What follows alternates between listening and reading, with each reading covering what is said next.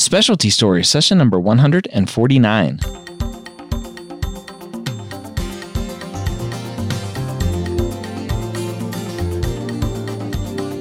Whether you are a pre med or a medical student, you've answered the calling to become a physician. Soon you'll have to start deciding what type of medicine you'll want to practice. This podcast will tell you the stories of specialists from every field to give you the information to make sure you make the most informed decision possible when it comes to choosing your specialty.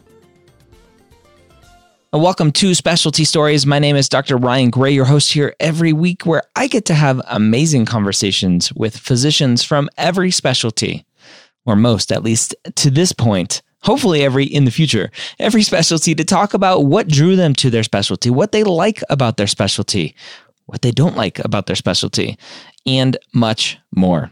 Our goal here is to help show you as you're going through your pre med journey, your medical school journey, even your residency journey, that there are so many options out there for physicians and, and specialties and whatever you want and, and desire out of your career, you can go and find it.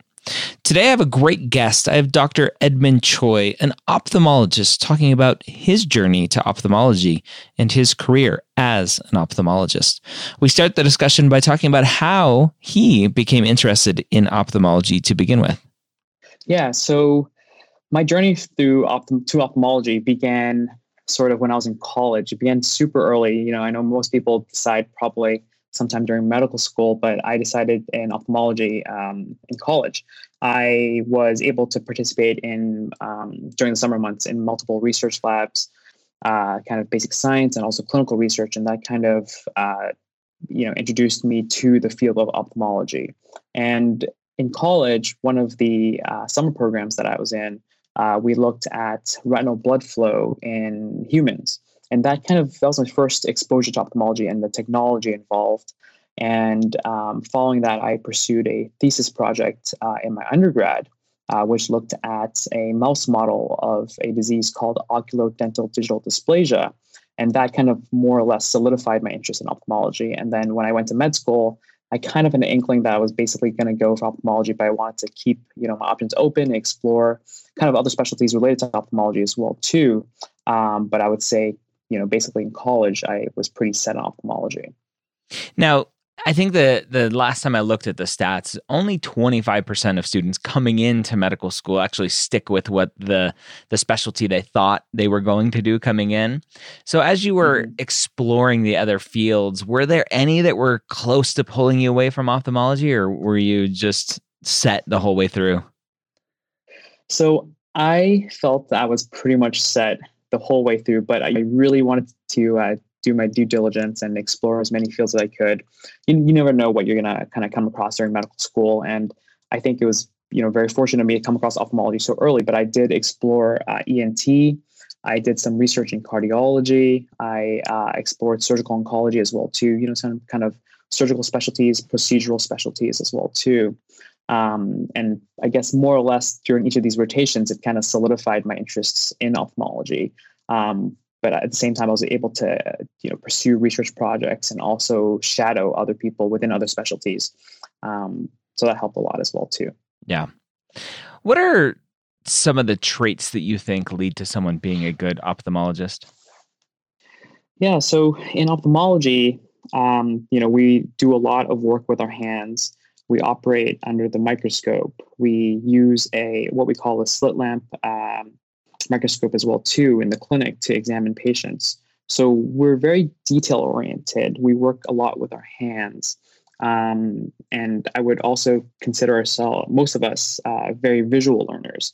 You know, a lot of the ophthalmology field is based on your examination of the patient. And one of the most interesting aspects of ophthalmology is also the uh, amount of imaging that we do uh, in the office. So we do many types of uh, ocular imaging. Mostly, most uh, most of them are non-invasive, and I think that aspect of ophthalmology is very visual and has drawn a lot of people into the specialty. Mm.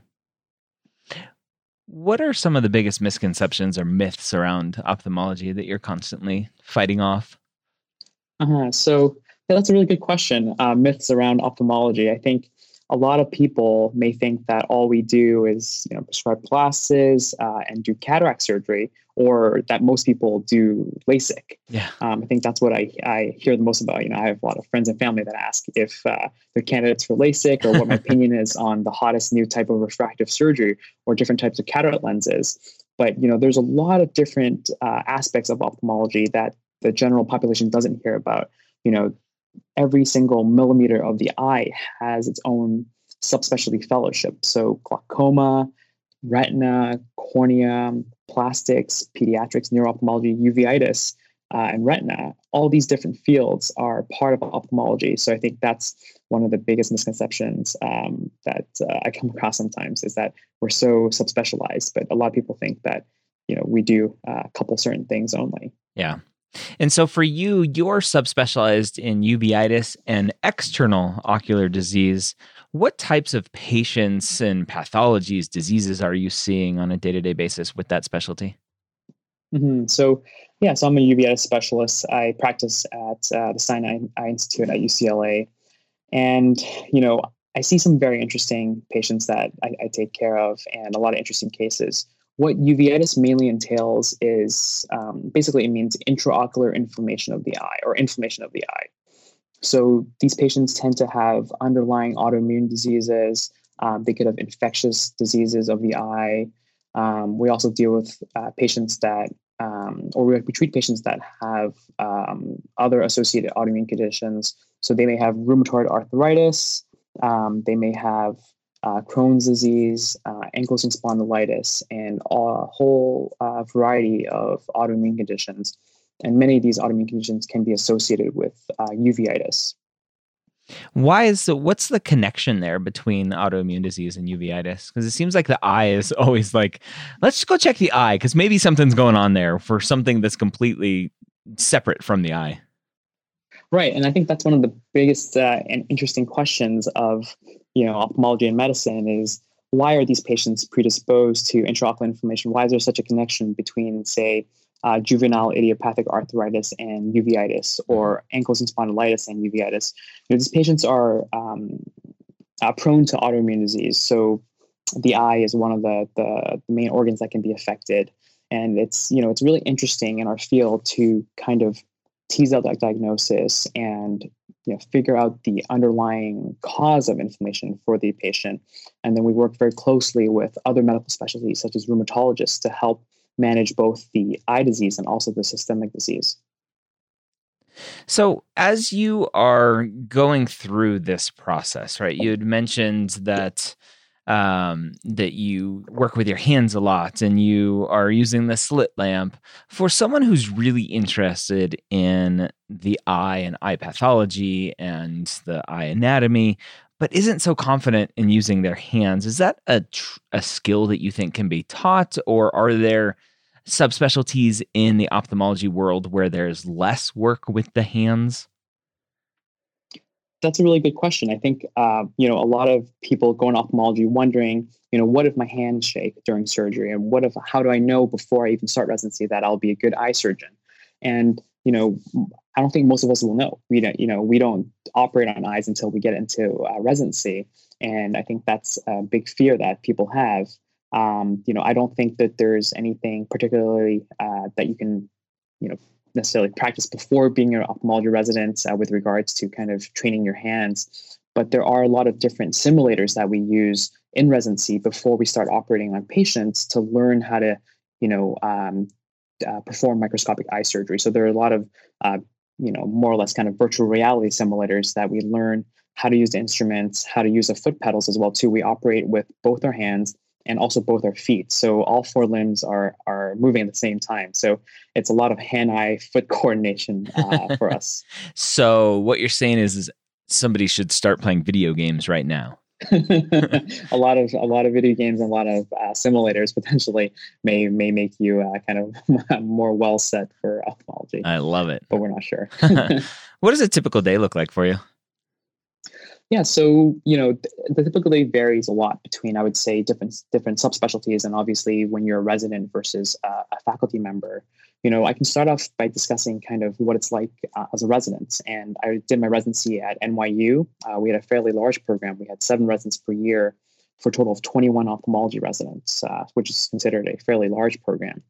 And typically, we would start off the day with a lecture from about 7 to 8 a.m. We'd have one hour lecture on a various uh, subspecialty. And then we're pretty much in clinic um, from 8 o'clock till maybe around 4 to 5 o'clock. And depending on the day of the week, um, each day may be different uh, with regards to performing surgery or seeing postoperative patients or doing preoperative uh, evaluations. And what's nice about ophthalmology is that there's a very graduated um, learning uh, system in place. So when you're a junior resident, you start off learning obviously the eye basics. You don't do quite as much intraocular surgery, but you do extraocular surgery. So surgeries that may involve the ocular surface, like removing a pterygium, and then you move on to doing um, strabismus surgeries, so lazy eye surgeries. Um, and then as you kind of hone your skills by doing simulations and other procedures in the clinic, you gradually begin to do intraocular procedures, um, possibly corneal transplants, glaucoma surgeries, and also retina surgeries, assisting on those um, with the ultimate goal of being able to perform cataract surgery um, basically independently by the end of your sur- uh, your residency. Yeah. What does call look like for you? Yeah, so again, you know, call is one of the important things of residency, and you know, we had a fairly big program again. So call was divided among, uh, amongst uh, all the residents. Uh, we had three big hospitals that we would cover, and you know, I'd say call was heavy. We do have a lot of call uh, as ophthalmologists. Um, we take a lot of trauma call, um, and as residents, we would cover the um, private hospital, the uh, county hospital, and also the VA hospital. And since there are seven of us uh, for each year, we would alternate uh, every seven days or so. And, you know, it was up to us to determine our schedules. And, uh, you know, we had a fair amount of call, but I think being on call and taking call uh, helps you develop a lot of independence and learn a lot as ophthalmology residents while having that backup uh, senior resident to help you out uh, during the learning process. And then when you're a faculty member or an attending, uh, we generally take trauma calls as well too. So if there's any you know injuries to the eye, uh, yeah, we can help out in surgery if needed, um, or uh, help out in, on after hours emergencies as well too. Yeah. Now you're in a, a little bit of a unique guest for me on the podcast, coming from Canada to do your medical education here in the states. Mm-hmm. Briefly, for for someone listening who is in Canada and maybe wants to come to the states, what was that process like for you to do your residency residency here and then decide to stay and train here versus going back into Canada and and, and how much of a uh, how many hoops did you have to jump through for visas or residency status or any of that? Right, exactly. That's a excellent question. There are, you know, a lot of hoops and uh, you know, if we have time, I'd love to elaborate fully on my my kind of journey from Canada uh, to the United States. But you know, there are visa hurdles. Um, there's different types of visas that one can apply for uh, during residency, um, and kind of those may or may not limit your options in terms of staying in the United States or going back to Canada. And you have to consider those uh, visa options as well too when you're looking for fellowships, as those can also limit your options potentially. And then ultimately, when you're looking for your first faculty position, um, you'd have to take into account, you know, are programs uh, okay with you being on a visa? Do you need to consider applying for a green card?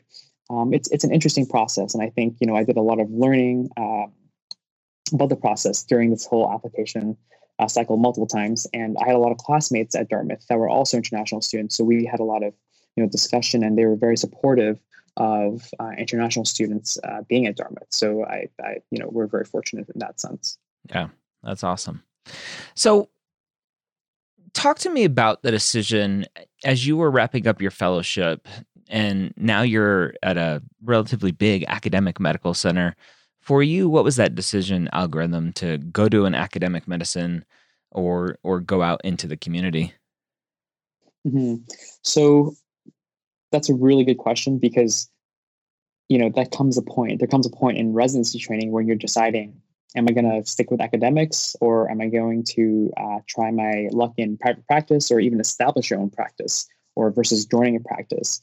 And for me, you know, I really like the academic and uh, research aspects um, that a large hospital system provides. I've always been involved in resident and medical student education uh, during my time in residency and also uh, as a fellow. And that kind of played a role into me deciding to go into an academic uh, healthcare setting.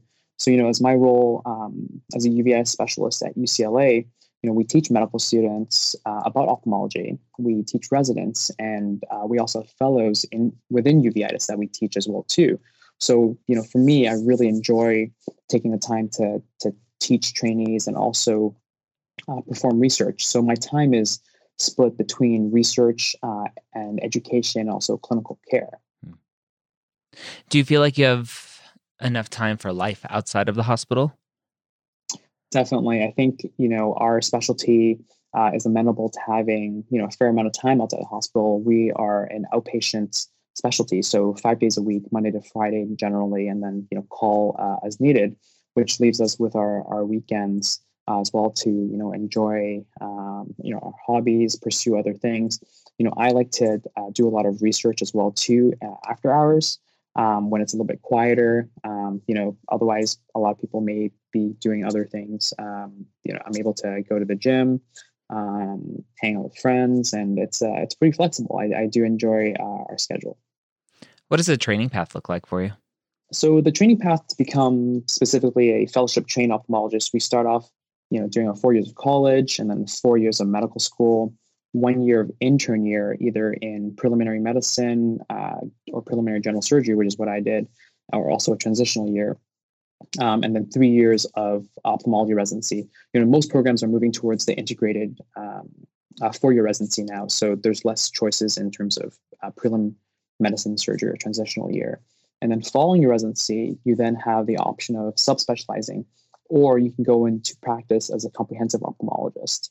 So if you want to subspecialize, you then, in your final year of, of uh, ophthalmology residency, you apply for fellowships, uh, like I had mentioned before, which cover every millimeter of the eye, including cornea, glaucoma, both medical and surgical retina, pediatrics, uh, neuro-ophthalmology, uh, oculoplastics, and of course uveitis. So there's a lot of different areas of ophthalmology that you can um, explore and, and apply into.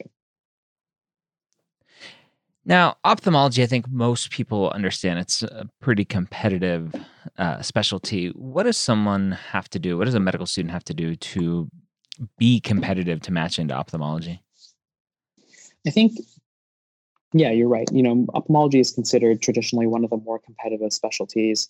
I think uh, everything that medical students should do, you know, the classic things is getting good grades, getting good clerkship grades, getting good letters, but also, you know, try to explore ophthalmology early on, um, meeting those mentors that can go to bat for you, um, learning more about the eye. You know, our exposure to ophthalmology is generally pretty limited uh, in most medical curriculums.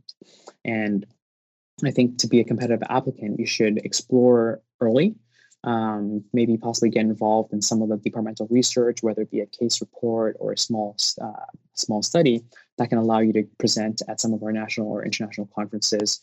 You know, that helps you get your name out there. Um, people are generally very very friendly. They're always open to uh, talking to you. There's a lot of different mentorship programs available for medical students within ophthalmology. So I would encourage everyone to uh, take a look at those and also just reach out. You know, a lot of us, many of us are incredibly friendly and always open to, to taking questions and helping each other out. That's always good. Friendly, friendliness is what we need more of in this world. Um, so, as a as an ophthalmologist, right? Again, being one of the more competitive specialties for the osteopathic student listening to this who's dying to go into ophthalmology, what do you think? Mm-hmm they need to do to kind of help help overcome any sort of negative bias that's out there? Sure. So I think you know with you know especially now with the step one score that is um, being changed to pass fail, mm-hmm. I think there's probably going to be more of a shift uh, towards a potentially more holistic uh, view of your application. So you know, I, I don't think necessarily there's a ton of negative bias. I think, you know, there are uh, osteopathic ophthalmology residencies and mm-hmm. um, fellowships. All the fellowships are open to uh, either MD or osteopathic applicants. Yep. Um, and residencies and, are that way now, starting in 2020, right? Oh, the the single great. accreditation yeah, so that, process. I see. So that makes it a lot more flexible yeah. for applicants. And I think, you know, going through the same um, uh, strategies as, you know, getting the research in, uh, meeting mentors early on um, can really help uh, your overall application uh, process and make you really uh, stand out um, in the in the process. Okay, very cool. What do you wish the primary care providers, so the, the future family practice docs, future internists mm-hmm. that are listening to this, what do you wish they knew about ophthalmology, about uveitis to, to hopefully help their patients and help you as well in the future? So, with regards to primary care physicians, you know, everyone sees or should be seeing a primary care provider, and those um, physicians can help refer you to us to ophthalmology to help, you know, diagnose and manage uh, conditions in your eyes. I think one thing that um, I really would like primary carers to focus on is to, you know, learn a little bit about the eye during medical school. I think uh, the early exposure, um, either to just basic examination of pupils, visual acuity, or even attempting the direct ophthalm uh, using the direct ophthalmoscope or the slit lamp, uh, really helps in uh, primary care specialties or even in the emergency room settings uh, you know, they can really help triage patients and tease out kind of the abnormalities that need to be either urgently referred, like uh, acute painful red eye, or things that may be uh, less acute, you know, such as cataracts that occur in older age. So I think um, taking that time during medical school, regardless of whatever specialty you go into, to take advantage of the learning opportunities uh, for ophthalmology, since we already have so such limited uh, exposure, uh, is what I would recommend. As an ophthalmologist, what other specialties are you working the closest with? So, as a um, primarily uh, ophthalmologist who focus on focuses on uveitis patients, um, I work very closely with a lot of different medical specialties to treat and to manage their underlying you know, systemic diagnoses, autoimmune conditions. One of the specialties I work most closely with uh, are rheumatologists, uh, both adults and pediatric rheumatologists, to manage um, you know many complex uh, autoimmune inflammatory disorders, to co-manage some of the uh, medications that these patients receive. You know, we also work very closely with infectious disease specialists um, because some patients can be immunosuppressed um, and also develop some findings of uh, infection or inflammation in the eye because of those diseases. And we also work closely with uh, neurologists as well too, and other uh, internal medicine specialties. So it's a it's a really multidisciplinary specialty uh, that I'm very fortunate to be in. Are there any special opportunities outside of clinical medicine for ophthalmologists or uveitis specialists? So one of the um, things I find most interesting in ophthalmology is research, and I think um, uh, the technology in ophthalmology has progressed very rapidly in the past several decades. You know, we have a lot of non-invasive imaging modalities uh, to detect disease in the eye and to characterize um, various eye conditions. So I think the opportunities for research, um, you know, outside of clinical medicine are are very robust. Um, you know, with technologies such as something called optical coherence tomography, which can take uh, very high resolution pictures or cross sections through various tissues of the eye. Um, we have other imaging modalities such as fluorescein angiograms, which look directly at the uh, blood vessels in your eye as well too. And these imaging modalities are all um, uh, lo- uh, located inside the eye clinic, and we obtain them on a routine basis and interpret uh, the images ourselves that same day typically. So now especially for you, you're relatively new into this field out of fellowship and, and out on your own as a as a big adult attending. What would you go back knowing what you know now, being out through through fellowship now and residency training, what would you go back and tell yourself as you were starting this training?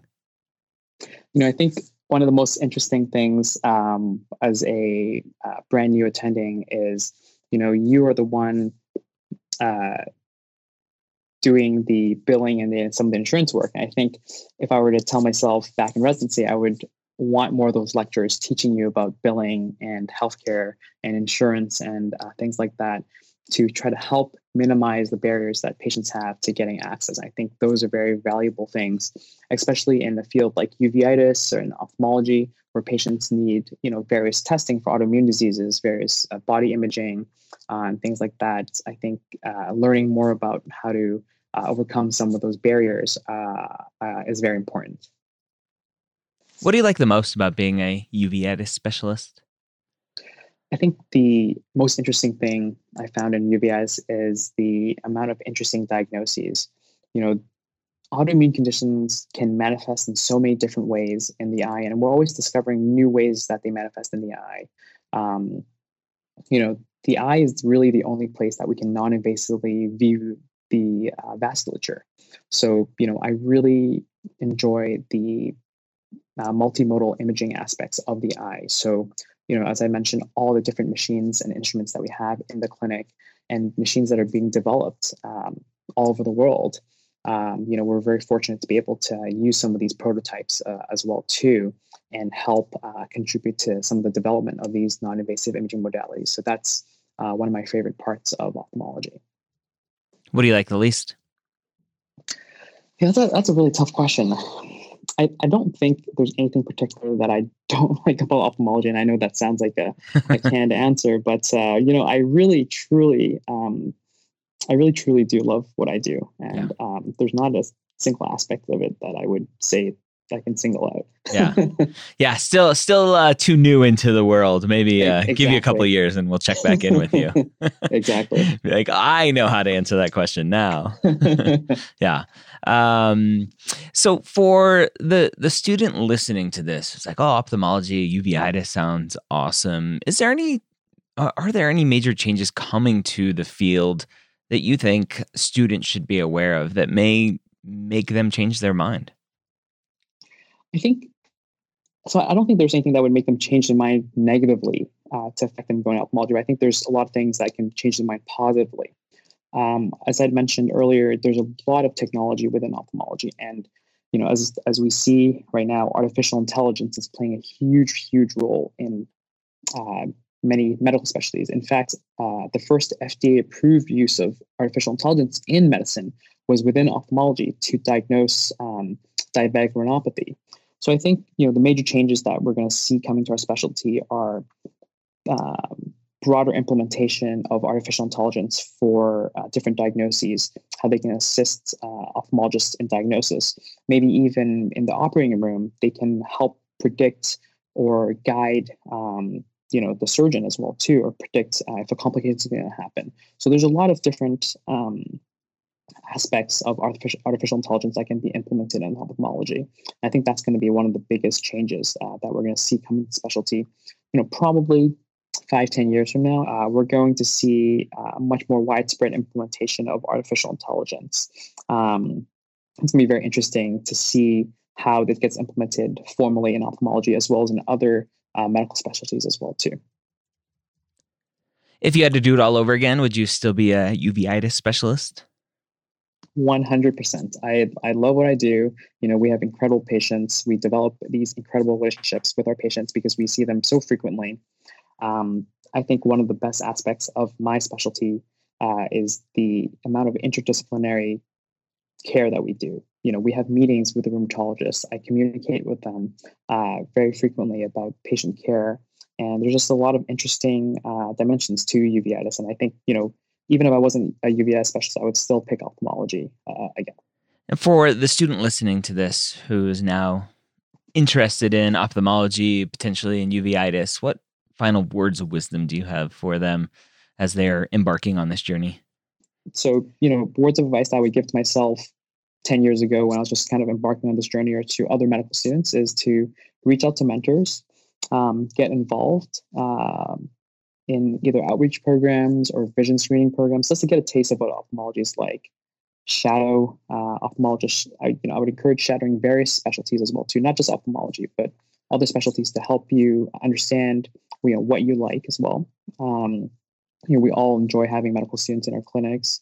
Um, sometimes we're looking for students to be involved in our research as well too. So I think the most important piece of advice is just to ask. Um, I think uh, everyone is incredibly friendly, and we're all we all love uh, sharing our passion for our specialty. All right, so there you have it. Again, Edmund Tsui, an ophthalmologist, talking about his journey into ophthalmology.